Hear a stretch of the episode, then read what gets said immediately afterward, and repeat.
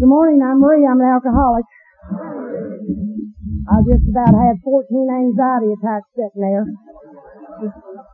I was told not to scratch my boots or anything else. my pantyhose have come down three times. I'm, I'm a wreck. I know I suddenly would develop a case of diarrhea. I'm dizzy. Um, and I swear I don't think God's up this early in the morning. I'm a member in good standing the primary purpose group in Myrtle Beach, South Carolina. I have no idea what you're going to hear this morning. Uh, I know I have to be done in time for the next speaker. So, uh, if y'all read anything else, we'd be here a while longer. So I've asked God to remove the self-centeredness from me, which is my nerves. And Millie always told me when you're nervous, it's just God taking the truth out of you. and uh, she was one of our old timers that we lost with about 45 years sobriety, who was my AA mama. And if any of you out there don't have an old timer in your life, be it man or woman, please find one because they have been my rock since I've come to this fellowship. Um, I belong to a group that they call the Nazi group, and uh, I wore my military uniform today to prove it. and I bring you greetings from all of them. Um, you heard George talking about Kevin yesterday. Kevin is from Ohio, but he's a member of our group because he's down there so much. And I can't tell you what it meant for me to see him yesterday because I love him because he loves AA as much as I do. And everybody here has been so good to us. I mean, they've just been wonderful to us. And if you'll bear with me, we'll get this show on the road. And if you're in agony, it'll be over in a little while. And then you wait for the next speaker and get another message. Or maybe the message. Um, I'm to tell you in a general way, and they tell me to be real sure it's general, um, what it was like, what happened, and what it's like today. And what it's like today always keeps changing. And um, you know, I get behind this podium and I stand in awe and my heart flutters and I shake and it's because I am so grateful for this program. Because I stand up here today and my hair literally is standing up on the back of my neck when I realize how important this is. This is not about me. It's about carrying the message to the still suffering alcoholic and to let that gal know that we do become happy, joyous, and free. However, Pat M, who is just having starting to get sober all over again, I think he got a hundred days or something. I told her I would be happy, joyous, and free after this meeting. So you keep coming back; it does work. I came from an um, an alcoholic home, um, and when you come from an alcoholic home, it's just it's it's just pure true chaos. Uh, I'm from West Virginia. That's another reason I love it up here because everybody talks like me. Um, I was raised in an old holler up there in West Virginia. That's what we used to call them. And when I was coming up, we were very, very, very poor. And I held on to that for a long time. I just thought I, there was just nothing. I had nothing inside, even as a little girl. My father was a full-blown alcoholic. My mother suffered from the disease of alcoholism. And for years, they both took turns going to mental institutions. He would go for his alcoholism he would get out and then she would do something and she would go in for the untreated alcoholism. And to my knowledge, neither one of them ever found Al- Alcoholics Anonymous, Anonymous or Al-Anon. There were six of us children, and like I said, we all just grew up hating each other. And I started running away from home at an early age. I did not want to be there. And finally, one time I got caught, and when I told them my tale of woe, and today they believe you when you tell them, but when I told them what happened to me, they just sent me back home. I developed, um, uh, therefore it's sort of like I never had any respect for authority. Because, you know, nobody ever did what I thought they should do anyway. They still don't today, so that's not changed. But, uh, I, I finally ran away and, and when they caught me, uh, I told them what happened and then blah, blah, blah. And I was saying, you know, that, uh, there was a very abusive family. There was never any food. There was never anything. And I can remember, uh, when people talk about being poor today, uh, by the way, I have to tell you this. I was telling George, I said, George, is, is uh, Kentucky as poor as West Virginia? And he said, well, no, why? I said, because, well, I've been seeing those commercials with Ricky Skaggs with Feed the Children way up in the, the hollows of Kentucky. So y'all need to tell, uh, Ricky Skaggs that you're not as poor as West Virginia because I thought you were. It was on a TV commercial. Anyway, when I got, when I got, um, was growing up, I remember we'd take baths and wash tubs and, and I remember one time my mom was pregnant and my daddy would go out and steal chickens. He wouldn't, we didn't have any chickens. He'd steal somebody else's and get her chicken broth and all that. And then uh, just, just the, the memories were never good.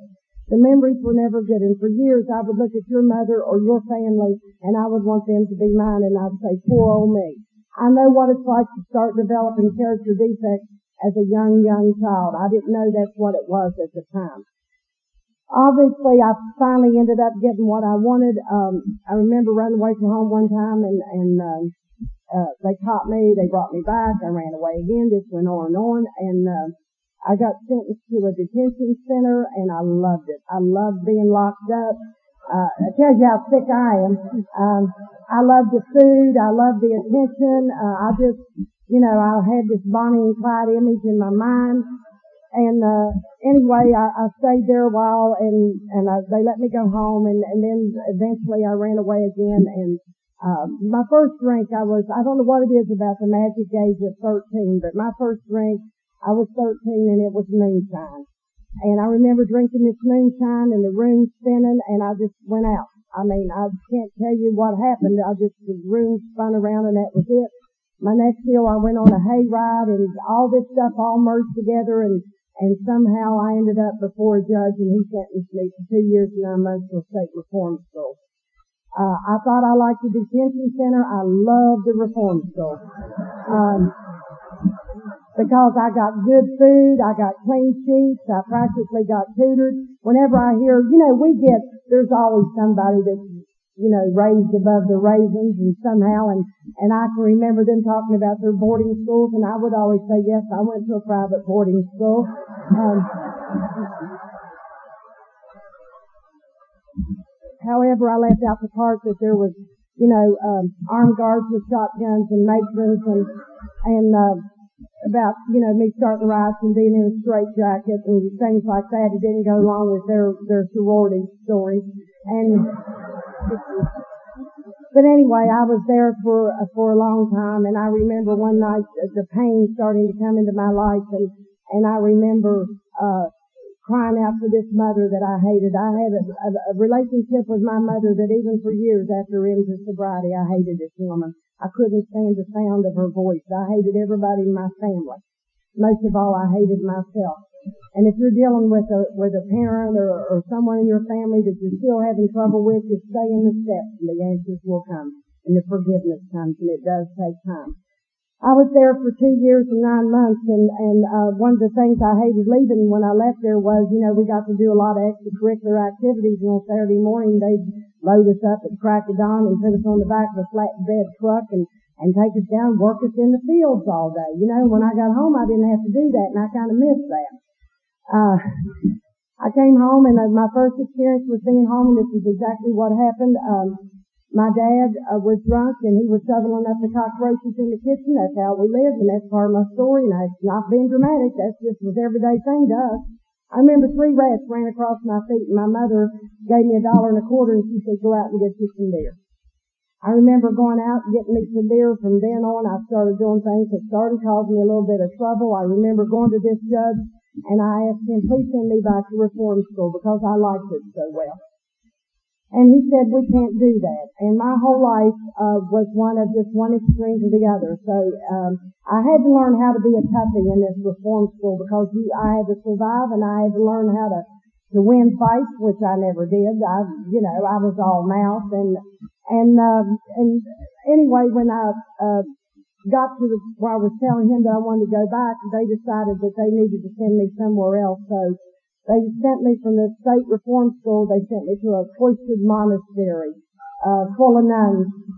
And, uh, I thought, God, how am I going to do this now? You know, and I had to go from being the worst girl in the school to becoming the best girl in the school. And I didn't know how to do that. And I can remember being in this monastery and it was one of the most, it was a private girls school supported by the state and I remember that uh, I was thinking this was what I was wanting to be. All of a sudden, I wanted to go from Bonnie and Clyde to becoming a nun, and And, you know, I too pictured myself walking around with the long habit and the beads going, yes, my dear, yes, my dear.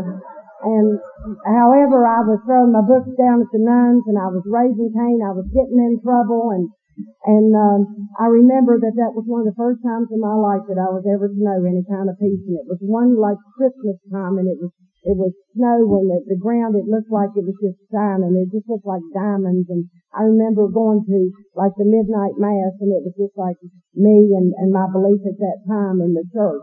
And uh, and it was the most peaceful time I'd ever known, and it was to be short lived, and I was never to find that again until I came into Alcoholics Anonymous. However, I stayed in this school. I graduated. My mother would write me letters while I was there, and she would tell me that uh, that she was dying with leukemia, and uh, my mother never had leukemia. Uh, uh, and as a result of that, for years in AA, I was the biggest hypochondriac coming and going. Didn't nobody hold a candle to me, not even George. You know, I mean, when I got married to him, they sent me to a doctor to see how come my mind made my body sick, and I thought everybody's like me, you know. but anyway, I stayed there. I graduated, and they told me I couldn't go home, so they sent me to my aunt's in Ohio. I went up there. Um, I did good in the school. I graduated with honors, and uh, I went up to my aunt's, and first thing I heard was, "You're going to be just like your mother." If you want to get me mad, tell me I'm going to be just like my mother. And uh, I stayed there for a while, and um, things didn't go real well. Uh, I kept trying. I started at that time in my life to be a people pleaser. I would do anything for your approval, anything. I wish you could have talked to some of those men. I did anything to get their approval. Uh, but anyway, it didn't work out, and I got a hold of a little pint of liquor, and um, next thing I know, I started a lot of trouble, and they moved me clear out of town. They moved me from that town to another town and uh, I stayed there for a while, and I graduated uh, in 1963, and I never will forget uh, when I was in this little town. That's when John Kennedy died, and uh, and Jackie Kennedy was my idol. I just I just thought she was just the greatest thing coming and going, and I wanted to be like her. And and I too, I had I had a love affair with Dr. Kildare. George talked about him last night, and I would have his pictures on the wall, and and him and John Kennedy, they were just, I would fantasize about these two. And then, of course, uh, Kennedy was shot. And I remember I locked myself up for the weekend and I just drank, drank, drank. And I was 18 years old and I, this thing was really hitting me hard. But see, I'd already found my magic. I found what took that pain away. I had that alcohol. And I remember thinking, well, this is not for me. I've been out drinking one night and the next morning I thought, you know, you know, you have your best thinking when you're coming off of a severe hangover. And I remember trudging through the snow. I felt like Joan of Arc and I was going to the monastery and I went in to talk to Mother Superior and I told her I wanted to join the convent and become a sister. And devote my life to God. You know, you married God. And when I got sober in AA, I thought I had too. but anyway, um, she looked at me and she said, Maria, my dear, when you find your place in this world, you come back. And over and over and over, I'd, I'd love to found her to tell her I have found my place and it's in Alcoholics Anonymous. Anyway, I came back to West Virginia. They didn't want me there and, and I quit my job and I moved everything back and my, uh, when I took a taxi cab to my house, you know, I tell the things that make the most impact on me and I remember this taxi cab driver I gave him the address and told him where they lived, and he said, no ma'am, nobody lives there. That place is condemned. And I said, so I just picked out a house I thought they might live in. I really did, and the door was unlocked, and I went in, and I said, Mom, I'm home, and it was the wrong house. And uh, he did take me back to this house. It was condemned, and later it was an old store, big concrete front porch, and I had so much pride. And I remember when that porch caved in and made the front page of the Charleston Daily Mail. And I also remember when we went downstairs and the, concrete had separated that there was like two to three foot mound high of Solox paint thinner cans. That's all my dad could afford to drink was paint thinner. And when you're an alcoholic and you have to have alcohol, you will you will do anything you can. I met a little girl in West Virginia years ago. She's trying to shed eight years sobriety, got drunk and has never gotten back. And she was telling me how she tried to get the alcohol out of the hairspray. This is a killer disease and you do what you have to. I stayed there for a while. I lived in this place even after everything fell through and the shame and the disgrace and the pride had already started and I carried this on for years and years. So I got in my mind that what I needed was a man. If I only had a man, not a man, a baby. If I only had a baby, everything would be alright. I would have something to love. Now, I didn't particularly want to have sex. I didn't want to have a man. I just wanted to have a baby. And uh, by the way, you know, I finally figured out that uh, the reason I never had, and I'd have had 12 children, I'm sure, but I was locked up all my life. I didn't know what sex was. And I was a virgin for 19 years, and I was so proud of that. And anyway, I ran into this guy to tell you how type alcoholic I was. I was, when Dr. Silkworth says we're in full flight from reality, that is the truth. I was running from everything that might be real. Everything. He also tells me I'm mentally incompetent and what I'm about to tell you proves it. And this guy was, I went to this little, stopped at this drive-in restaurant called the Ponderosa. And, uh, this man came up and he was in an old beat up 50 model Ford station wagon. He was on crutches. He had, uh, a black eye and a tooth knocked out. And he told me I had, and he was drunk and he told me I had pretty brown eyes and I got pregnant and I got married. Just like that. Uh, after I got pregnant and after we got married, the night we got married, he had a date. And I never will forget, uh, he did. He had a date. I found it out later. He took me home, bought me one of those little striped taggers. At that time they were saying put a tiger in your tank. And I got the tiger in my tank and he went out on a date and that was it. I mean, truly, I mean, it was the weirdest one marriage you've ever heard of. And, uh, and I remember thinking how much I loved this man and I knew nothing about love and, and, and what I know today I've learned through, through the, the meeting halls of Alcoholics Anonymous. But anyway, this marriage was to be short-lived. I had two children from that marriage and in case I forget, when one was five months old and the other was three years old, uh, his mother came to get him after he'd taken off with the redhead and I, I was to never have those children again for years and years and years. Uh, because by that time the bottle came first. You know, I can stand here today and tell you that alcohol came before me raising my children. I'm not proud of that. That I was not capable of being a mother. And that pain I would have from wanting to hold that child was absolutely unbearable. Because there was a, a hole there that nothing could fill. And I finally found something that worked, worked, and that was the alcohol. I went to, I got to a place where I thought, I can't think anymore. You know, my husband had taken off. I had these two kids. I had to move in with my mother. It was just one nightmare after the other. I remember being pregnant one time and, and he did something. I started finding out about these women and I took the lightweight part of the Electrolux cleaner and I liked to beat him to death and he had me arrested.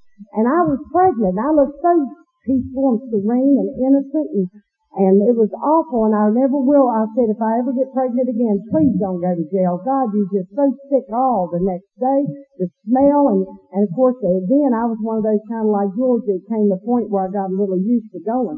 But anyway, when he moved out, I remember calling up this taxi cab driver and saying, take me to a nightclub. And I remember they took me to this nightclub. I had one drink. I came back and I had a fight with him and ended up in jail. And it started like that and it was never to change from there on out. I reached the point where I thought that I just, the only thing I needed to do was I couldn't be a mother and I could, I found alcohol was I needed a job where I couldn't think. Prior to this, something happened in my life that I used for 11 years to keep me, um, to keep as an excuse or an alibi to continue to drink. I didn't know I had the disease. I didn't know about the phenomenon of craving. I didn't know all these things. But there were certain things that I did know, and I knew when I picked up that drink for a while, I could be anybody else other than who I was. And it worked for me for a while. And I remember thinking, you know, I got up one morning, there was a little, a girl's picture on the TV. She was nine years old, and they said, have you seen this child? And to make a long story short, she was found murdered and raped. My father came in for the funeral, told me he was going to kill himself, and he did. And, and he was a full-blown alcoholic. My brother was in mom that eight months later or nine he got killed. I lost the baby and I said to hell with it. And that's just how I lived. I watched him come and put my mother in the little white coat. I did not know I was immersed in self-pity. I did not know that I could nurture self-pity. I could develop that. And it was just, it's almost like, it's like the book says, it gave me such a perverse form of satisfaction, if that makes any sense. I felt comfortable with all those defects of character because I never knew any other way to live other than that. So the day came, I thought, well, all this had happened, and my children weren't with me. I was living with my mother, and I thought, I need to get a different job because I'd always had good jobs. And And you know, I look kind of decent today, but you know, I have to work on everything. I have to work on tucking it in, putting it up, fixing the hair, just, just to pass being attractive, you know. And back then, uh, I, for some reason I thought, I got it in my mind that I wanted to become a bunny. Um, and I remember there was an ad in the paper for the Charleston Athletic Club, which was a big to-do back then, and I thought, ain't no way they're going to hire somebody like me. But I tucked it in, fixed it up, did all that stuff, and I went up there and I got the job. I couldn't believe it. And I wore the cutest little outfits and the little fishnet hose, and I started thinking, boy, this is the way to live. And I, what I did was I was about to embark upon a, uh, uh, this road that, that took me deeper and deeper and deeper into the pits and hell of active alcoholism. And I don't know when I crossed that line. All I know was when I drank, I couldn't stop. When I drank, I couldn't predict my behavior. And when I picked up a drink for however long it lasted, I could live in my fantasy world. I could live in a place where nobody could get to me. I didn't know that later on down the line that would lead me. I also know today that all this knowledge that I have about alcoholism cannot and will not keep me sober. Everything I've learned about all this self-knowledge will not keep me sober. I know that it has to come with the power of God. That God alone is the one who helps me. I have to have the power like George was talking about in that 11th step last night. When I went into the club business, I started, that's when I was telling little Pat this morning, I said, I didn't go to jail like a lady. I'd go to jail in a paddy wagon, handcuffed. I would create havoc. I was a I was a, a oh, I was a violent, violent alcoholic because I had so much rage in me. When I came to AA and y'all thought you used words like anger, I thought you were sick. You know, I said anger, I got, I was just volatile. Every time I tried to kill myself, I would do it with some sort of, uh, be dramatic, uh, you know, I mean, I, uh, one time uh, they came and got me and, and being a good alcoholic and being in the nightclub business, I remember I had this red fake fur sofa and it looked like a little you know what in there and uh and I remember I had real, real long hair and I remember putting on this three piece black negligee and laying myself out to die. And and I called everybody and told them what I was going to do and I didn't know which one would call to get me help first, you know, and, and most of the time when I would try to kill myself, I would put a call in in case I forget, you know, because I really didn't want to die, but there were many times that, that one time in particular when I almost did it by accident. But I remember waking up in the hospital and pumping my stomach and then they let me talk to a psychiatrist and the psychiatrist I told him, I said, I was just wanting some attention and laughed it off. And do you know that he gave me, and I needed to borrow a dime to make a phone call to call a cab. And that psychiatrist gave me a dime and a cigarette, and I went home in a taxi cab like that. I think they should have locked him up. He was fully clothed. I had no clothes on. And that's how I went home. I mean, my memories of people helping me are not real good, but I, I knew something was wrong. But George always tells me just because I'm trying to be honest doesn't mean it's the truth. It's what I remember, you know. But anyway, this nightclub deal, it started getting worse and worse. I had a lot of relationships that were, oh my God, I couldn't even go into those. Uh, I don't know who they were. Uh, you know, I would wake up and there would be these nameless faces, you know, and, and deep down inside, Oh, I wanted so bad to love somebody, and I wanted somebody to love me, and I didn't know how. The only one I had a real get on going relationship with was Jimmy Swaggart when he come on television, and I'd have that drink in his hand, and, and he put his hand up there, and I put my hand on that screen. I was right there next to God when I did that, because I wanted to stay sober. I mean, I wanted what he, what that man had. I wanted that peace, but he was sober, and I didn't know how to stay sober. And I didn't even know that I was at a place in my life where I could not go without drinking. But anyway, all this trouble kept, kept on coming and, and, uh, so a woman came up to me. I started gaining a lot of weight and, um, the truth was I had such a reputation that nobody wanted me to work for them anymore. I was a bartender and I worked every place in West Virginia and uh, my reputation was preceding me now. But this woman saw something and she said, Marie, I want you to come to work for me. And again, one extreme to the other. And I said, well, where, where do you work? And she said, the Girl Scout Council. so I left going to jail, the bars, all of that, and I became a bookkeeper for the Black Diamond Girl Scout Council. And I could not explain to them when they would get my insurance papers in there about possible OD had been drinking or, or I'd have an irate wife chasing me and I'd have bruises and I'd come in and I'd be sick and so I lasted there for a year. And, um, I remember, you know, thinking this was probably my last big shot at doing something halfway decent. But again, someone else had an in me, and I don't know how alcoholics do it. You know, 12 and 12 says the alcoholics have the ability to earn far above the average income. We just don't want to work. You know, at least I didn't want to work. I wanted somebody to hand me what I wanted when I wanted it. I didn't even want to work for my sobriety. You know, when it talks about being your life being unmanageable, I thought if I had a if I had a a man, a car, a social security number, and a place to live, what's to manage? I mean, that's, that's life. And I can remember being a bartender and those women at those tables, they little pretty little IBM girls, you know, I was so jealous. And they'd come in there and, and they'd say, well, I'm going to go home and take a look at myself. And I think, God, that's pitiful that they don't know who they are. Now I'm over here in the corner, hopped up on everything coming and going and drunk out of my mind, bright future ahead of me, and, and thinking there was something wrong with them. But anyway, I left there and I ended up going to work, uh, believe it or not, uh, for the governor's office. I, you know, I don't know how we get there. Uh, but somehow I got there and, and of all places, I was with the State Department of Education for a long time, three years I think, and then I went to work at, uh, Jay Rockefeller set up this little small business service unit and and then I got important. I got a car and a briefcase and, and, and I started having some trouble. Uh, they would be looking for me and I'd be at the chamber office having Bloody Marys in the morning.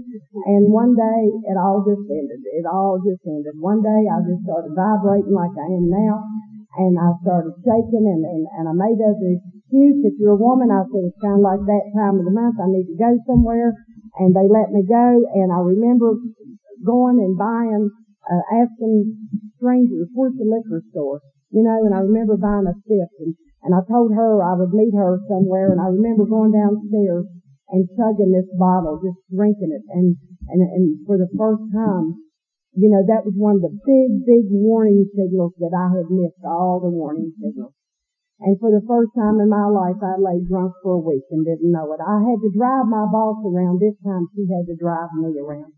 And I laid in this little, it's by this time, somebody I was going to marry had thrown me out, and I was in this little two-room efficiency all alone. And I'm, I'm not trying to be dramatic, but you know how we are. I was laying on the floor, and I was trying to get that vodka to my mouth, or flat on my back, trying to, and it was pouring all over my face because I had to get it into my system. And I remember calling in sometimes and telling them that I wouldn't be there and when I, after I got out of detox, they said that I called and they said, well, you called a week ago. I didn't remember what had happened. I knew nothing about Alcoholics Anonymous except one time I'd seen a movie called The Days of Wine and Roses. And I remember sort of identifying with, with Jack Lemmon and, and when that girl talked about how she liked, uh, she was liking chocolate and she said the world was so dirty to her and the world was always so dirty to me. And thank God today it's not dirty, it's beautiful. And I remember picking up that phone and I said, call AAA. Uh, that's, I've given another initial. The next thing I remember was I heard a woman coming up the steps saying, Al-Anon hell, that's an alcoholic if I ever saw one. Later I found out I called two or three people. I did like my suicide attempts. I wanted somebody from this AA outfit to come and get me. And I remember she came up there and when she got there I was standing up and I was knocking on a piece of wood big sheet of wood trying to figure out how to fold this wood up and put it in my hide bed. I was going in, I was starting to hallucinate. And I remember later I thought I was clean. but She explained to me I was dirty. She said my hair looked like it had been combed with Vaseline. I remember I bought this nightgown. It was pink, bright pink, and in big bold letters, this color, which still celebrates sobriety. That color, it said, baby light my fire all the way down the side. and it went clear to the floor and that's how I went into detox.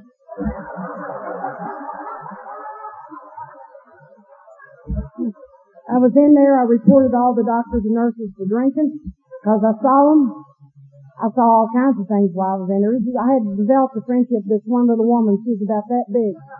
And she would sit on the water sprinkler and just laugh at me and laugh at me. And, and then I'd get down there and I'd chase that half lizard, half mouse underneath my bed. I was trying to play with it. And later I found out that I went into something called delayed DT. And for me, it saved my life. Because it had me so afraid of drinking. Because half that happens to some of us, honey. And hadn't happened to you, you keep drinking and it will. It's inevitable. It happens to all of us if we keep drinking. And I remember them coming and talking to me about the meeting of alcohol, about going to Alcoholics Anonymous, and I said, well, you're not going to force me to do anything. And uh, they said, that's right. So a few days later, they came down the hall, and uh, said, it's time to go to a meeting. And I said, well, you told me that you wouldn't force me to go to that meeting. And they said, well, you don't have to go. And they turned around and walked off. And I can remember thinking, oh my God, I better go. And I said, well, since you told me I could go, I'll go. You know, it had to be my way. And I remember I had this multicolored Chinese robe on. My hair was sitting up there somewhere and I was vibrating. And some guy was talking about his feet being in a tree. And I thought, he needs to be here, not me. And it was one of those deals. But at the end of that meeting, I didn't want to hold hands and there was a man on either side of me, big men, and this was, people would come in off the street and I was in, it was a clinic type setting and that pride, how devastated, I was so embarrassed. You know, drunks, we just have those. We're just so self-righteous, I was embarrassed. And they grabbed a hold of my hands and they wouldn't let go and I struggled and they wouldn't let go. And, there was a little girl there that night that came in and after I calmed down, she came in and she gave me her big book. And I still have that book today. And I took March the 8th. I waited three days after my last drink. And that was March the 8th of 79. So I would be sure that all the alcohol was out of my system. That little girl that gave me her book was a little girl that had eight years sobriety. No, I'm sorry, that's not the one. Was another girl who had six years sobriety. She got drunk and never made it back to Alcoholics Anonymous. But I still have her book with her phone number and her name in it. And there's not a time that I don't open that up that I'm not grateful for what she did for me. Because she, she gave me something. She gave me that night a book that later on was going to be the, one of the greatest things that I own in my life. Because I love the big book of Alcoholics Anonymous. Anyway, they came and got me. They picked me up for a meeting. And I remember that night I went to the meeting and I was talking about if I had a gun, I would shoot alcohol is what they said. You know how we do. And I was telling them about waking up with, with these uh, well, I was telling I woke up these three Lebanese men one morning and everything was all right, nothing happened, and and anyway, they kept giving me the elbow and said, you don't tell everything at an AA meeting. And I said, well, you all asked me and you talked about yourself. I thought they didn't care about me because they just talked about themselves. And I was always used to having people probe me for questions and all that. And anyway, um, I never forget, George was the one that came up and started giving me this 13 step, you know, you're rather, you're attractive, and I thought he could have spruced that up a little bit. And how, how we got some sick people in Alcoholics Anonymous, and how, you know, everybody's not sober that's in the rooms. And, and anyway, I just sort of thanked him and dismissed him, and, and we went out to eat that night, and that night everything, I just fell apart when we went to breakfast, and they ignored it. You, you don't pay an alcoholic attention. Because if they had paid attention to me shaking, I'd have been up in the hospital trying to get shots to calm me down. They said, oh, that'll go away. Just eat. You know, I mean, I never got any compassion getting sober. I'd try to resign from the group. They'd say, after the meeting we'll talk about it. You know, just no respect for a newcomer. But anyway, that night I got a phone call and it was of a man 13 years sober and I was about eight hours dry probably. And he said, Marie, he said, my name's so and so. Would you like to have someone come watch TV with you? I thought, well, what would you say? Of course I did. He came up. My God, I learned about Alcoholics Anonymous. He started talking about going into the history of Bill and Bob and AA and, and how good his life had been. He shared his experience, everything with me. And the only way I can tell you that I got Alcoholics Anonymous that night was through injection. And if you don't understand it, I'll explain it to you after the meeting.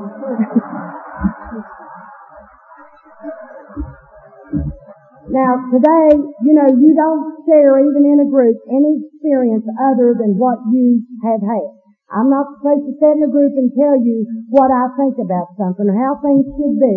We don't give advice in Alcoholics Anonymous. We share experience. And in our home group, I share that experience. Because I was coming out of a, a meeting, uh, me and this guy were together, hunky-dory, and I hated all the women because they didn't want me happy, and they had somebody. I didn't have a dog, a cockroach, or nothing to go home to. And you all told me I couldn't have, wasn't advisable to have a relationship in Alcoholics Anonymous. That didn't work. But what did work, what did help me was coming out of a meeting one night in my four-inch spikes, my tight pants and my cleavage showing because I was going to make you women look bad we were walking across the parking lot and, and I heard something go off like firecrackers and I ducked, he ducked, and I came up and he was going, I was still there. And I remember I raced up over this yellow car and there was a woman there and what had happened was she had let six shots off at me over my head. And I'm here to tell you, when she told me what to do, I assured her no uncertain terms I would never see him again. See, somehow we missed the being married part. Um, also, I would venture to say that that lady was not a member in good standing of Fellowship of Al-Anon. Uh, anyway, this went on, this went on. A taxi cab driver came that night and I told him, I said, uh, I said, somebody's trying to kill me and, and there was a bar down the street and I knew if I walked in that bar through those double doors, I knew I would never walk out again. I knew that. And I had that cab driver take me home and then I called that phone number and I called that woman and I said, you had told me to call you if I was serious about getting sober or I wanted to get sober. I said, I need, I need help. And I'm going to tell you from that day forward, my life started changing. My life started changing. I had to do a lot of things in Alcoholics Anonymous that I never ever wanted to do. And I'm going to tell you just, and I'm going to be done here in about 15 minutes because when I'm done, I'm done. And, and when I got to, to Alcoholics Anonymous, I came into a group that didn't care what I thought. They didn't care what I thought. They had no problem telling me to mind my own business. I'd say something and they'd say, you know, this would be a few months down the road and they'd say, Marie, you ain't got the smell off your breath yet. You know, and I, and I'm developing and, and, and I'm trying to become part of this thing. But God, they love me. They love me because they told me the truth. And they taught me, they taught me about, they made me want to come back because they love me. I used to be with Gracie and she was my original sponsor and I'd sit with her two o'clock in the morning and I'd say, Gracie, will I ever have anything like this? Will I ever have a nice apartment? Will I ever have a job? Will I ever have a man to love? She said, yes, you will, honey. And then I'd ask her, and she would sit and tell me the beauty of Dr. Bob and Bill Wilson. And she would tell me the reason of, of this, the spiritual experience that, that Bill had. She went into everything with me. You know, and how Dr. Bob thought that, that wanting to drink for two years, so that in case that mine didn't go away, that he stayed sober wanting to drink every day for two years, so I could too. I fell in love with Alcoholics Anonymous for the first time in my life. I wouldn't let you all know it, but I found something that I had tapped into. I was home.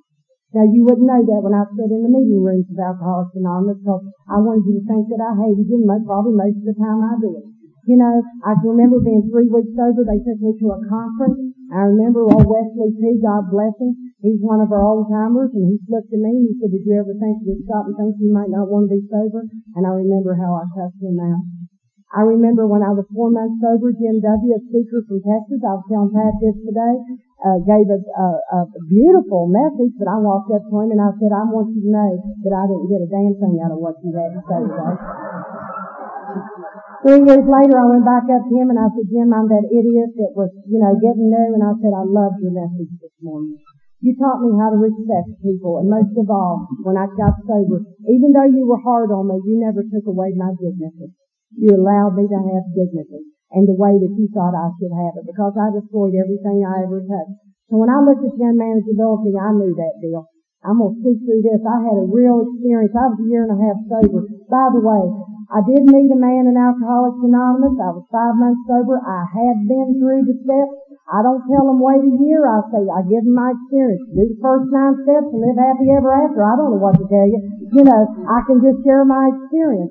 And I met this man in Alcoholics Anonymous. We married. Uh, and I, I got five months sober. I do not recommend it for anybody. I put him through hell for three years. I would go give a talk at nine months sober, come home and throw clay pots up against the kitchen wall. You know, I would fire, I found out I fired my original sponsor seven times the first year. You know, I would take your inventory in a heartbeat and spread it all over the group. I did everything I could to keep us not have any unity at all.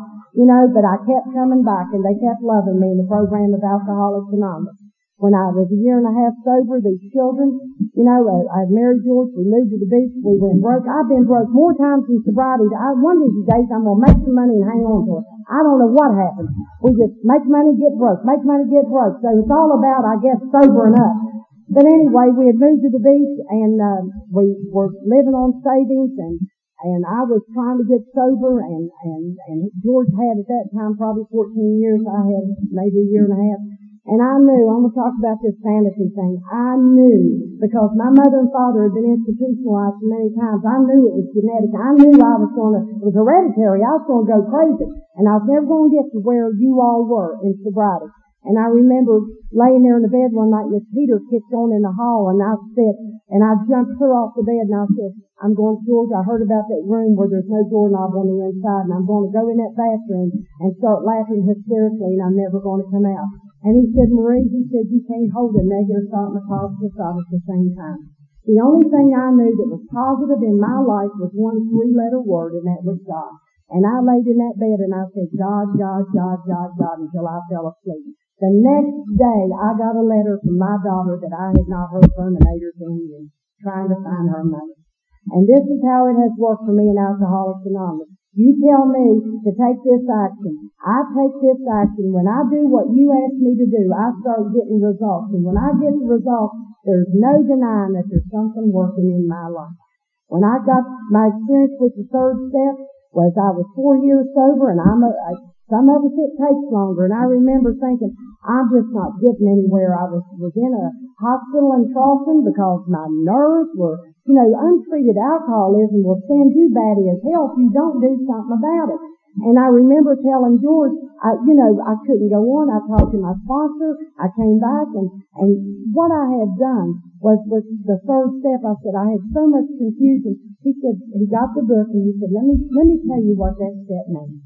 And we got down on our hands and knees. He said, take my hand and now read along with me. And I felt embarrassed, I felt hopey, I felt spiritual, I felt all these feelings. And when I got done, I was left with, see, I've overlooked that part in the book where it says we need to take, we should take this step with someone, but it is better to take it alone than with someone who might misunderstand. I overlooked that whole thing. I was one of these that I would talk to. I could memorize that book, you know, but I was doing it for the wrong reason. You know, at eight, nine years sobriety, I didn't want to drink by the grace of God, I haven't wanted to drink through these problems in sobriety, but it's like I wanted, I thought I was losing my mind again. And I remember an old timer coming down and I was running around and I was, God, I've been in service with, forever it seems like and uh, I, always active, sponsoring people, being seen. You know, some of us want to be Miss AA and you hear that, but it's true. If something happens, you get so carried away with the duties of you perform in Alcoholics Anonymous that I forgot to do anything about me. And an old timer sat down and he said, Marie, he said, there's a difference between action and activity. And he said, you're all caught up in the activity of Alcoholics Anonymous and you're not doing a thing about yourself. And when he said that, I was able to go ahead and for me I had to do another fourth and fifth step and get through that. And what I found in that fourth step was the same thing I had found the last two times I did it, and, and over and over and over. And and the person who heard my fourth and fifth looked at me and said, "Do you realize what you're saying? You're saying, see, now am I good enough for you? Now will you accept me?" Well, today, as a result of that, you know, today I I can accept who I am most of the time. You know, and, and some of us have bigger mouths than others in Alcoholics Anonymous. I'm not real popular all the time. I'll tell you why. You come in our group and you want to have a relationship with one of our newcomers and you see that's the last place she has to go and there's nothing waiting on her but a casket. And I believe strongly that this program works and in our group, you don't fool with our newcomers. If you do it, we don't know about it. We got a little saying, you gotta go through me to get to that new drum because she'll die she'll die if she gets in a relationship and she can't make it. You know, some can, some can't. I got to that point and then at the end of that, when I worked through it, I found out for the first time in my life, AA is really working for me. You know, because I was starting to find a little bit of that freedom. I've had a lot of trouble in sobriety, a lot of trouble with growing up. I love that chapter in the back of the book. It talks how to handle sobriety. I knew how to drink you know, and it almost killed me, but I didn't know how to live sober. Sometimes today, something will happen in my life. I went to a bad thing last year. George talked about it a little bit, or a year before last, and Kevin's aware of it, and I woke up one day in Alcoholics Anonymous, and my life was over. Something devastating had happened, uh, to, to do with finances, and, and I just thought it's all over. You know, and, and for the first time in my life, for the first two or three days, I did real good to support uh, this other person and what we were dealing with. Real good, but then it was just a matter of time that I was into that self-righteousness and how this situation going to affect me. You know, I know today that my self-centeredness is the thing that will always first and foremost kill me. I know that today. Today I try to go to the meetings of Alcoholics Anonymous with an attitude of just becoming teachable. Just be in a place when I, where I can really listen. The 11th step means more to me today than it ever has. You know, if I can just take that little Saint, uh, prayer of St. Francis of Assisi and just ask myself on a regular basis, when I'm wanting someone to feel sorry for me or do something for me, if I can reach out and say, wonder what I can do for them. You know, when I do that 11th step at night, I always come up short. You know, it's just what can I put into the mainstream of living? You know, I always come up short. You know, today in Alcoholics Anonymous, I have something I never had my whole life. I've got a chance and I've got hope. And if there's any new people in this room tonight, for God's sake, just keep coming back. You know, AA works. I never thought it would work for me. I never thought that the day would ever come when I could open up a book and I could begin to understand just a little bit of that. You know, AA has done everything for me. I was telling somebody, you know, if you if you get anybody behind these podiums that, that's talking and sharing, no matter, you know, everybody gets nervous. If you fall flat on your face, people are going to love you. It doesn't make any difference. As high as you ever get in Alcoholics Anonymous, it's sober. You know, and today I can accept to a degree criticism a little more than I used to. You know, the pride's getting a little better. Today I'm able to love a man you know, we, and I do love this man, and we've had a good relationship because we've learned how to fight fair. And we call fighting fair just telling it how it is. You know, there's, there's no axes to grind, no people to please. It's, it's us. You know, if you want to be loved, you'll find it in Alcoholics Anonymous. Those two children in my life today, I have three grandchildren. I don't get a see it. That little daughter, that oldest daughter of mine, we had, had a little grandson. She moved to the beach. Everything was just going so well, and then her husband ended up on something other than alcohol, and it destroyed her whole relationship, and she couldn't come to me. You know, I could sponsor all these girls, but my daughter couldn't come to me. And today she's coming to me. You know, so it just don't get much better than that. If I could say anything to close this meeting, I would just want, first of all, thank you for giving me the life you've given me in AA.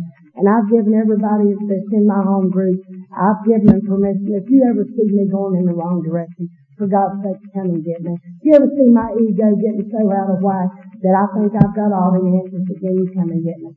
You know, and I love our little girl our sponsor says. There's so many people that's done so much for me. And if there's somebody in this room today that's helped you to get sober, thank them before they leave this building today. You may never have the chance again. You know, thank you very much and I love you.